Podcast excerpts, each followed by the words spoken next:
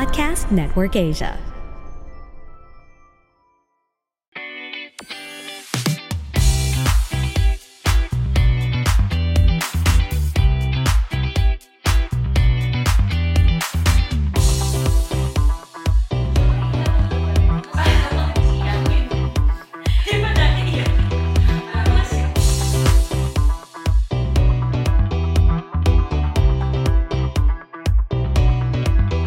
Story of restoration. How did a girl from a broken family who suffered depression for years find hope and light? This is the 21st episode of the Major Major podcast with Venus Ra.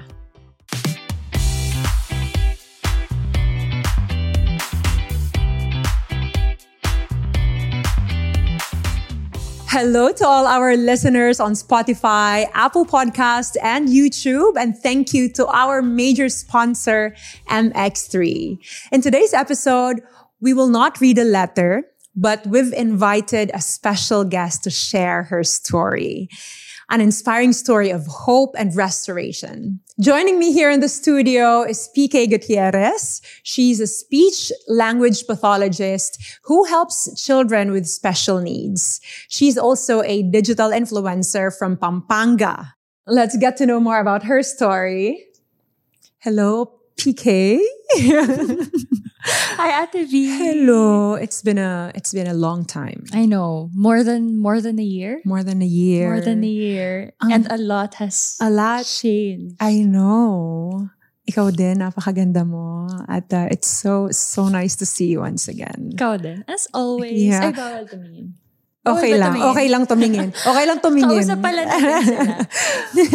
Actually, Hi. guys, hindi ako sanay na tawagin siyang PK kasi we call her Trish um, in the industry. But uh, for now, I'll I'll call you PK because PK that's... or Trish? Ah, sige. Is Kahit saan tayo. Mhm. Tell us about your story. Yun nga, ma- medyo matagal na tayong hindi nag-kausap. Matagal tayong hindi nakapag-catch up. So treat this as just a, a catching up with an ate. Mhm. Um, tell me about your journey. Mhm. Um, actually, magsimula tayo sa umpisa. Mm-mm. Hi, I'm PK and I was born in a normal family, normal Filipino family. So hindi kami mahirap, hindi kami mayaman. Mhm. But we had a comfortable life. So may mga businesses, ganyan. Komportable ang buhay. We studied in private schools. But everything changed when I was six years old. And yun nga, my parents separated. Mhm. So, since then, um, nung, nung bata pa kasi ako, alam mo yung parang we have the image of a perfect family. Mhm. Um, maganda yung work ng both parents. Yeah. Lagi kaming lumalabas. Um, and then yun nga, hindi in-expect ng lahat. Six years old ako, my parents separated. Mhm. And my life took a 180 degree turn. So since then, yung businesses namin, um, na bankrupt, Mhm. na close yung iba. And then, my mom had to go away.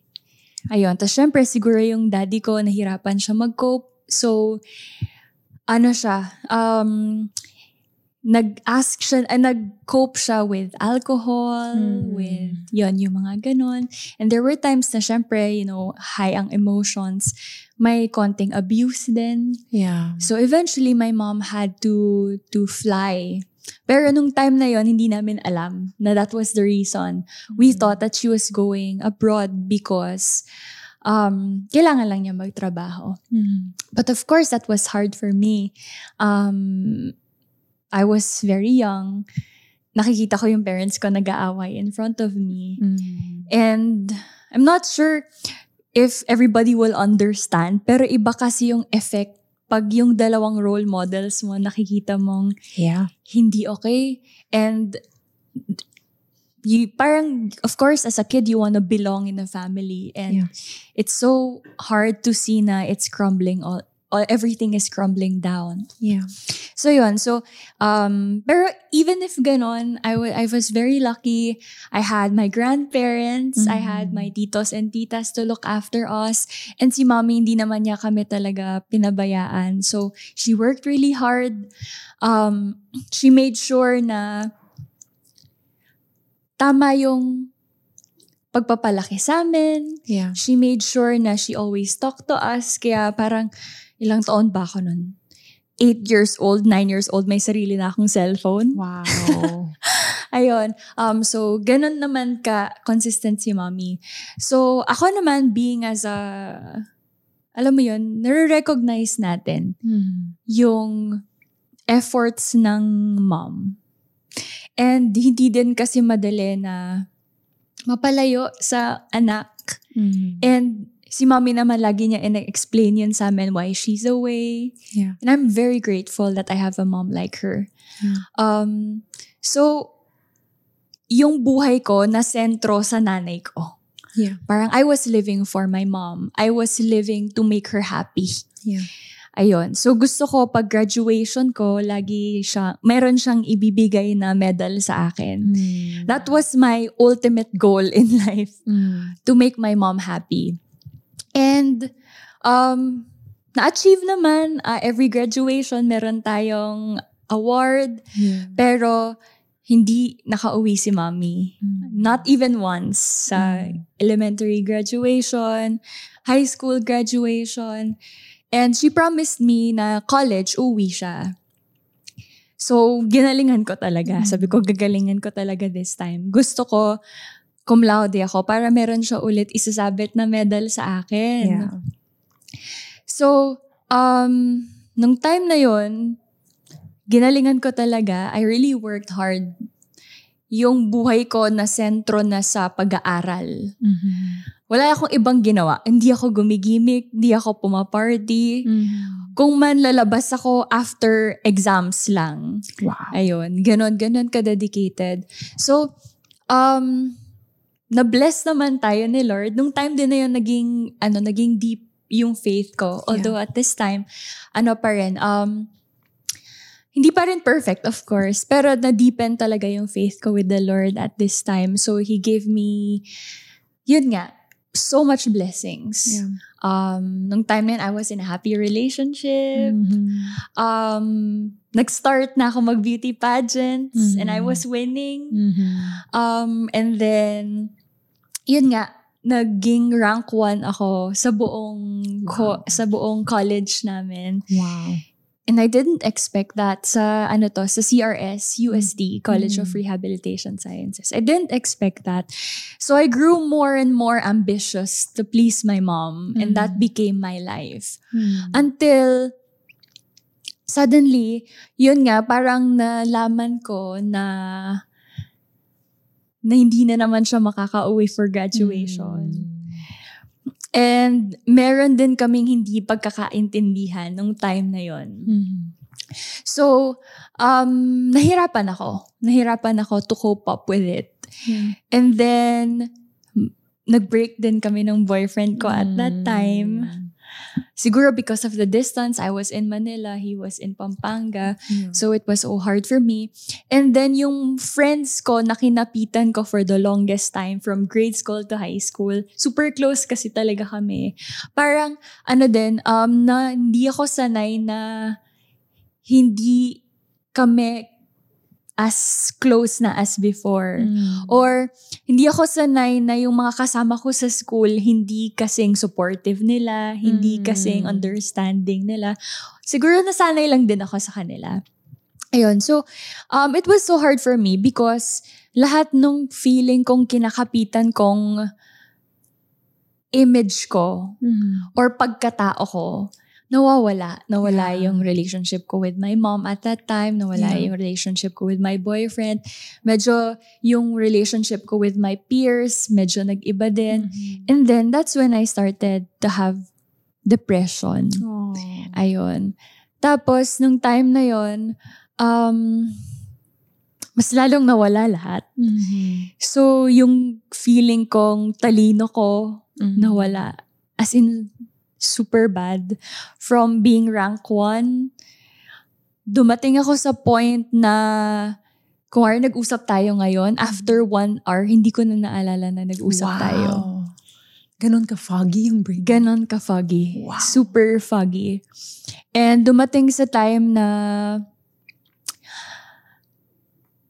hindi ako makatawa. Mm.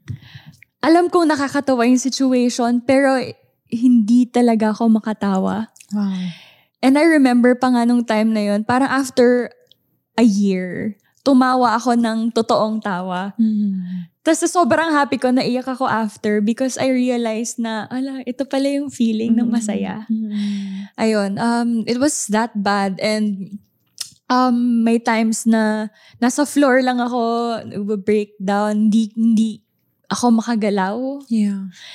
Um, one week akong nasa room lang, walang ginagawa. Mm. Uh, ganon. From very high functioning achiever, dumating sa point na I had to stop school. Wow. Yun. So, di ako nakagraduate on time. Hin- hindi ko nakuha yung gusto kong speech. Mm. And at at this point, si mami naman never siyang nagkulang. So, she she thought na yun nga, yung, yung relationship namin was the reason why I had depression. But it's not true. Mm-mm. Um, so, yun nga, ginawa niya ng paraan. So, she f- um, she flew me to the UK because Mhm. she's in the UK. Mm-mm. And we tried to repair the relationship. Yeah. And at this point, na-repair naman yung relationship. Pero, I still was not okay. Yeah. Ganon. Parang naalala ko no, nasa UK, di ba? You're experiencing it for the first time. You're Mm. seeing your mom for the first Yeah. time after a very, very, very, years. long Yeah. time. Yeah. Um, so it's supposed to be happy, Yeah. di ba? But I was happy, Mm. pero parang hindi ka sure. Yeah. Alam mo yun? And you're not, you, you know you're supposed to be happy, but for some reason, you just don't feel it. Yeah. So you act like it. Parang ganon, nakakapagod. Um, and then, basta may time nun, ma'am, sh- nasa bus kami. Alam mo yung double deck bus? yeah. Yeah. Yeah. Red bus sa UK. yeah. So, sabi ko, tara, second floor, ganyan. Tapos, for some reason, I was just crying out of nowhere. Mga ganon. So, yung hormones ko hindi talaga siguro okay nung time na yon. Um, and I was on meds at that time. Mm. Ayun. Tapos, um, ganon. So, parang na-continue, naayos namin ni mommy yung relationship. Yung friends ko, okay din, naging okay na din. Yung, yung peers ko around me, naging okay na din. And I started to join pageants again. Mm. And I was doing pretty okay sa Yeah. pageantry naman. And siguro in the eyes of the world, Yeah. I was I was winning. Yeah. My life was great. Yeah. Alam mo yon. And I also had a job in nga speech language Yeah. pathologist ako. It was a very purposeful job. Yeah. We help children with special needs. Um, it provides for my needs. Mm. So, sobrang okay ng life ko. Yeah. Pero at that time, sobrang bab. Alam mo yun, sobrang hindi Yeah. pa rin ako happy. Yeah. Grabe. You know, when you're just sharing your your story, alam ko may kadugtong pa to eh. Alam ko hindi pa dito natatapos 'yon. Um, pero while you're sharing it, I'm like, grabe no. I know that we've been friends for like what few years, three years, four years. Pero ang lalim pala, ang lalim pala nung pinanghuhugutan mo, ang lalim. Ngayon ko lang narinig yung ganun kadetalyadong kwento. Let me just go back to um, you growing up in a broken family. Anong anong effect nun, in retrospect, anong effect nun sa isang batang lumalaki? And paano mo siya, paano mo siya hinarap? Kasi marami, siguro marami sa mga na- nakikinig sa atin na they're, they are in that situation right now. Or hindi rin nila alam paano mag-cope bilang isang anak sa magkahiwalay na magulang. Paano mo yun, paano mo yun, paano mo yun pinagdaanan? Paano mo, paano mo kinondisyon yung mind mo na magkahiwalay yung magulang ko? Nung nalaman mo na, ah, naghiwalay pala sila. Hindi lang pala sila, hindi lang pala magtatrabaho yung nanay ko sa ibang bansa para kumita.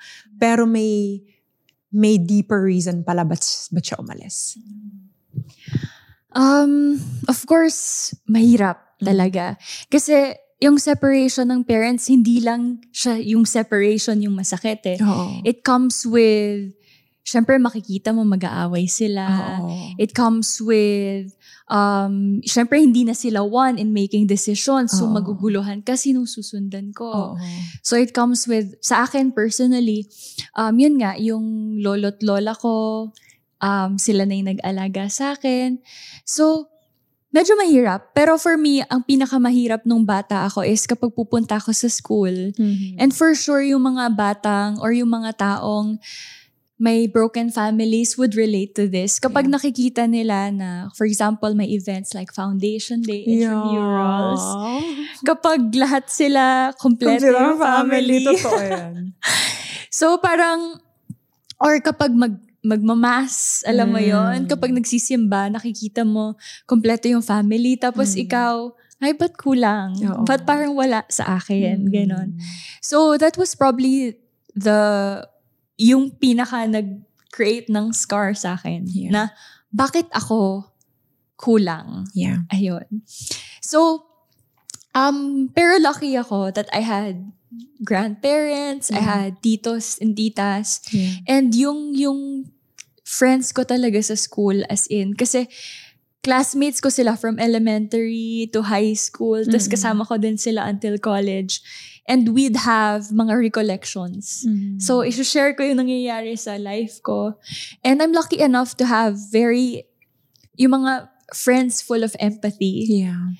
I'm lucky to have friends full of empathy kasi nga, naintindihan nila where I'm coming from. And they've been very understanding. And Mm. andyan talaga sila sumusuporta. So, ang nangyari pa, lumaki pa yung family ko. Yeah. Ganon. Grabe. What I see is just your grateful heart. Yun lang. Kasi parang, kita mo eh, kita mo yung reality ng situation mo bilang bata. Pero, parang mas nangingibabaw yung gratefulness ng heart mo. Na, tumitingin ka pa rin sa ibang angulo na, may lola pa rin ako eh. May friends pa rin ako eh. May nasisharean pa rin ako. Mer mas, your, even your statement na mas lumaki pa yung family ko. Alam mo yon it's really coming from a person who has a, a grateful heart.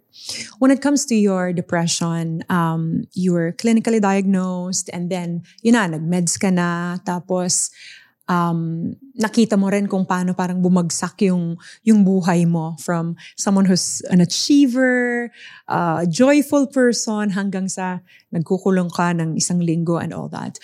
Um, maybe to our listeners na we've we've had several uh, episodes on um, depression in this in this podcast as well pero siguro even I um, maybe for someone like me or for uh, our viewers na hindi talaga ganon kalalim yung understanding when it comes to depression.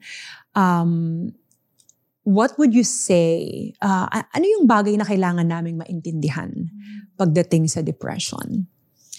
Um, actually, ito, ako din, to be honest, nung may depression ako, I'm in the medical field. And you would expect that I would know, di ba? Mm-mm. But I didn't know. Um, third year college ako noon. I had depression na pala. I didn't know. And the only way for me to find, to actually think na I probably have depression is when we co-in, ano bang tawag doon?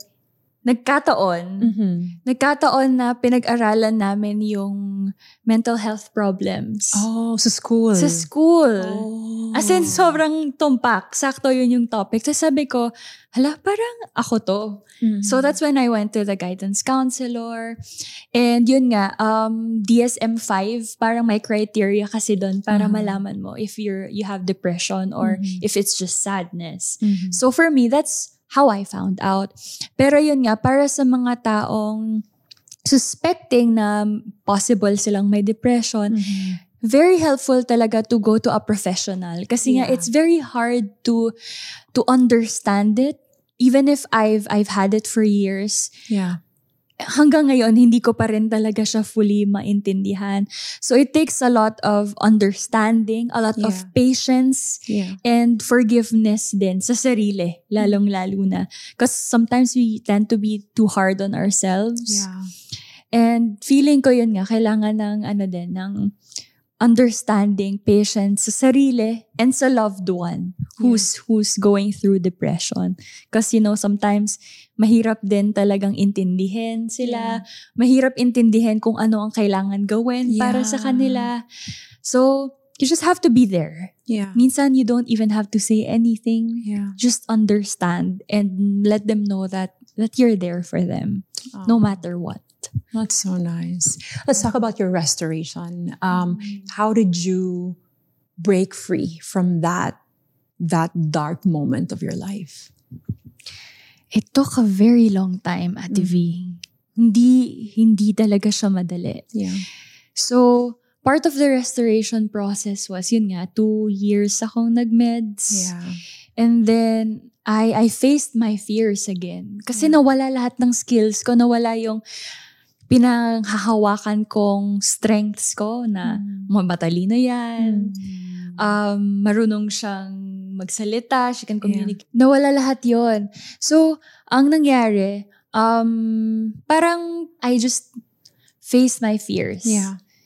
Again. So, I went. I put myself out there. Nag-start, nag-pageant ako ulit. Aw. Nag-work ako ulit. Yeah. I challenged myself again. Although it's it's very hard. As in, super hirap talaga nung time na yon. Because I didn't feel like myself. Yeah.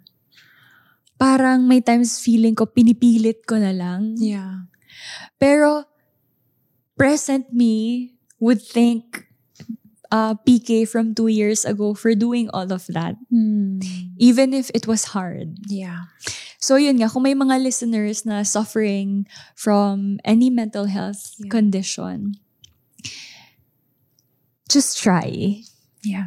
And sometimes it would feel like walang nararating yung pagtatry natin.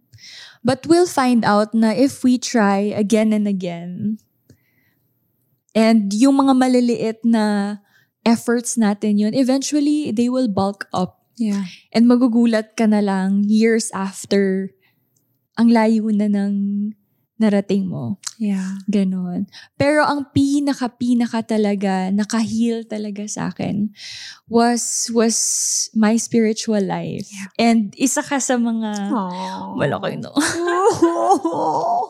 Iyok. Wala kami tissue dito.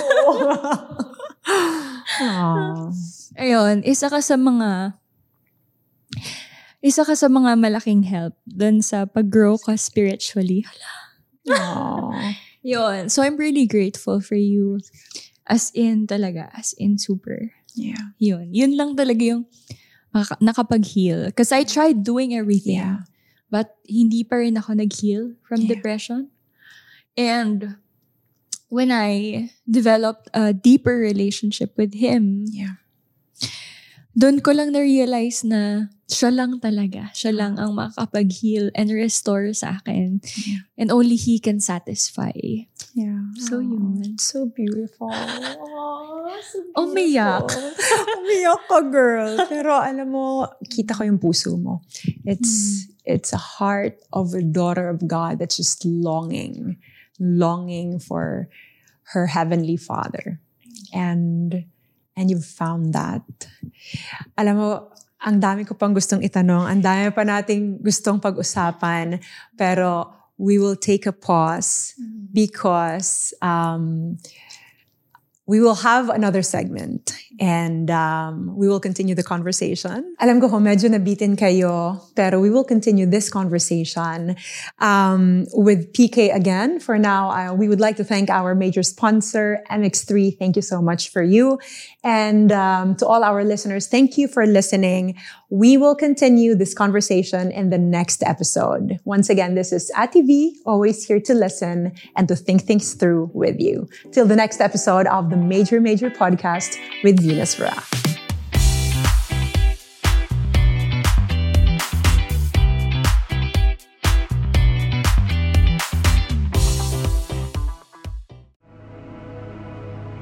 The views and opinions expressed by the podcast creators, hosts, and guests do not necessarily reflect the official policy and position of Podcast Network Asia, the hosts of the program, or other programs of the network.